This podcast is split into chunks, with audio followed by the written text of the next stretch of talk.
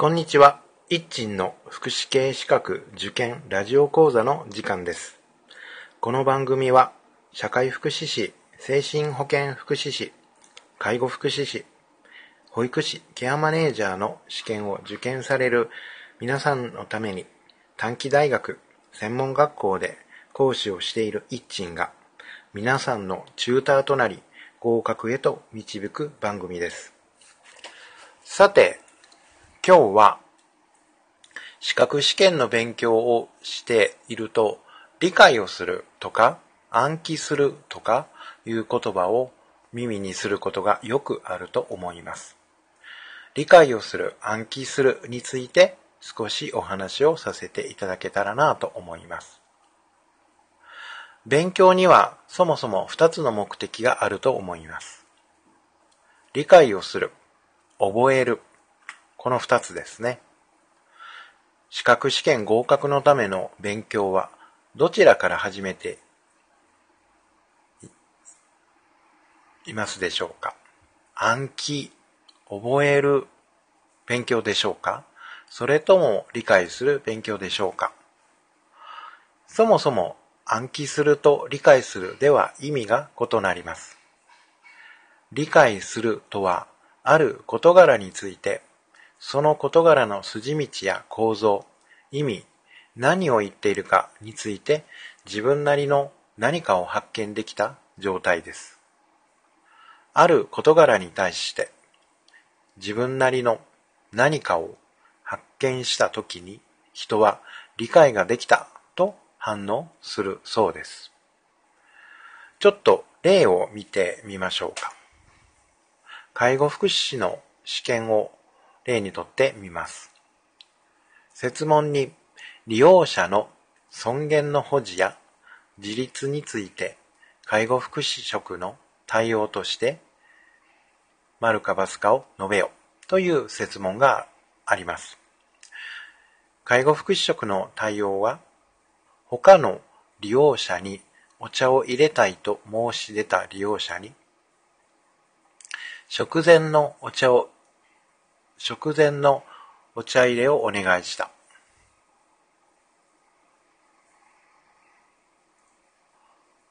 回答は丸ですが、なぜ丸なのでしょうか？なぜ丸なのかを明確に説明できる状態の方は、この問題を理解できている状態だと思います。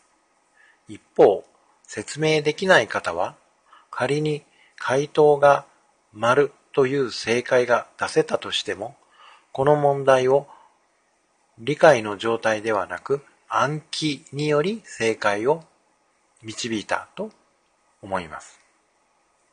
この出題は利用者の行動に対して介護福祉職として尊厳の保持や自立への支援として適切な対応かどうかを判断させる出題です。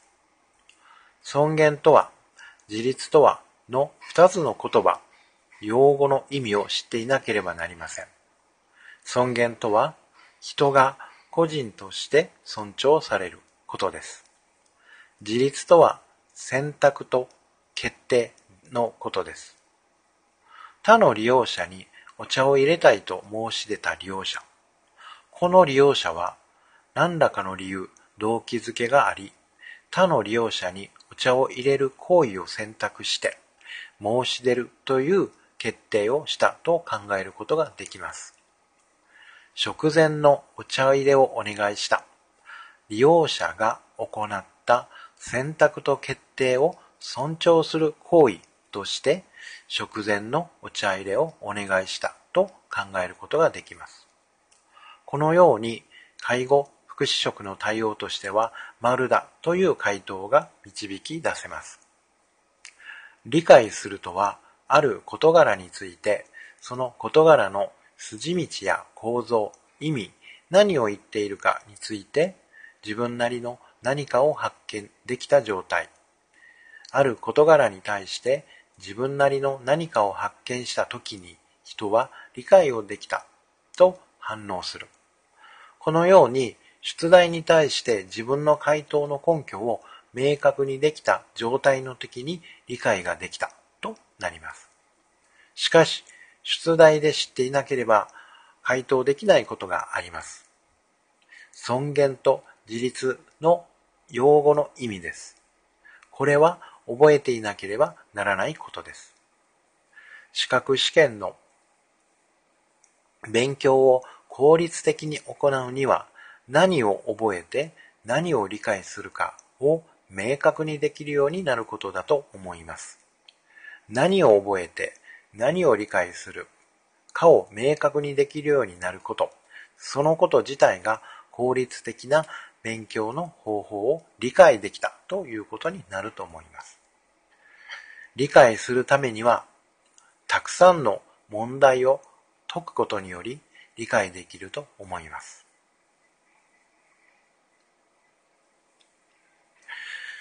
えー、今日は覚える、つまり暗記ですね。それと理解をするという、この二つの勉強の目的に、目的に対して、どのように勉強をしていけばいいのかということについて、えー、お話をさせていただきました。覚えるはまさに暗記をすることです。用語の意味などは覚えていなければなりません。つまりこれは暗記です。しかし、資格試験の問題を解くにあたって、理解をしていくことが大事だと思います。理解をする、理解ができている状態は、他の人に、この答えはこのようになるから、回答はこうだという明確な説明ができる状態です。このことができていない段階の勉強はまだ覚えたという勉強にとどまっています。資格試験、過去問と全く同じ問題が出るならば覚えればいいと思います。しかし、そういうことはありませんよね。やはり理解をする。理解をするためには過去問をたくさん解いていく。解いていく中に理解が進んでいくというふうに私は思います。暑い日、暑い日が、猛暑の日が続きます。暑さに負けずマイペースで皆さん勉強頑張ってください。では、さようなら。